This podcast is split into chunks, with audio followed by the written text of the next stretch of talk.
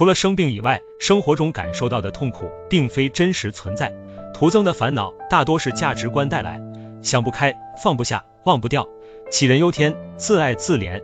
岁月苦短，天地不全，平凡的我们只能接受真实的人生。大多数人的一辈子注定是蝼蚁，凡事尽力就好，只能做到不放弃。烟火人间，各有各的不容易。我们艰苦奋斗，也只能拥有一个糊口的工作，一个凑合的家庭。除了接受自己的无用，也要接受孩子的普通，爱人的平庸，允许阴暗的一面，允许人性的丑陋。面对无常和变化，恐惧和逃避没有出路，唯有坦然去承担，随遇而安。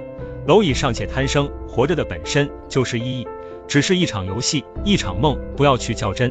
风光的时候，微笑着去拥有；低谷期落魄的时候，调整好心情，不卑不亢，抬起头，去想开，去放下，去忘掉。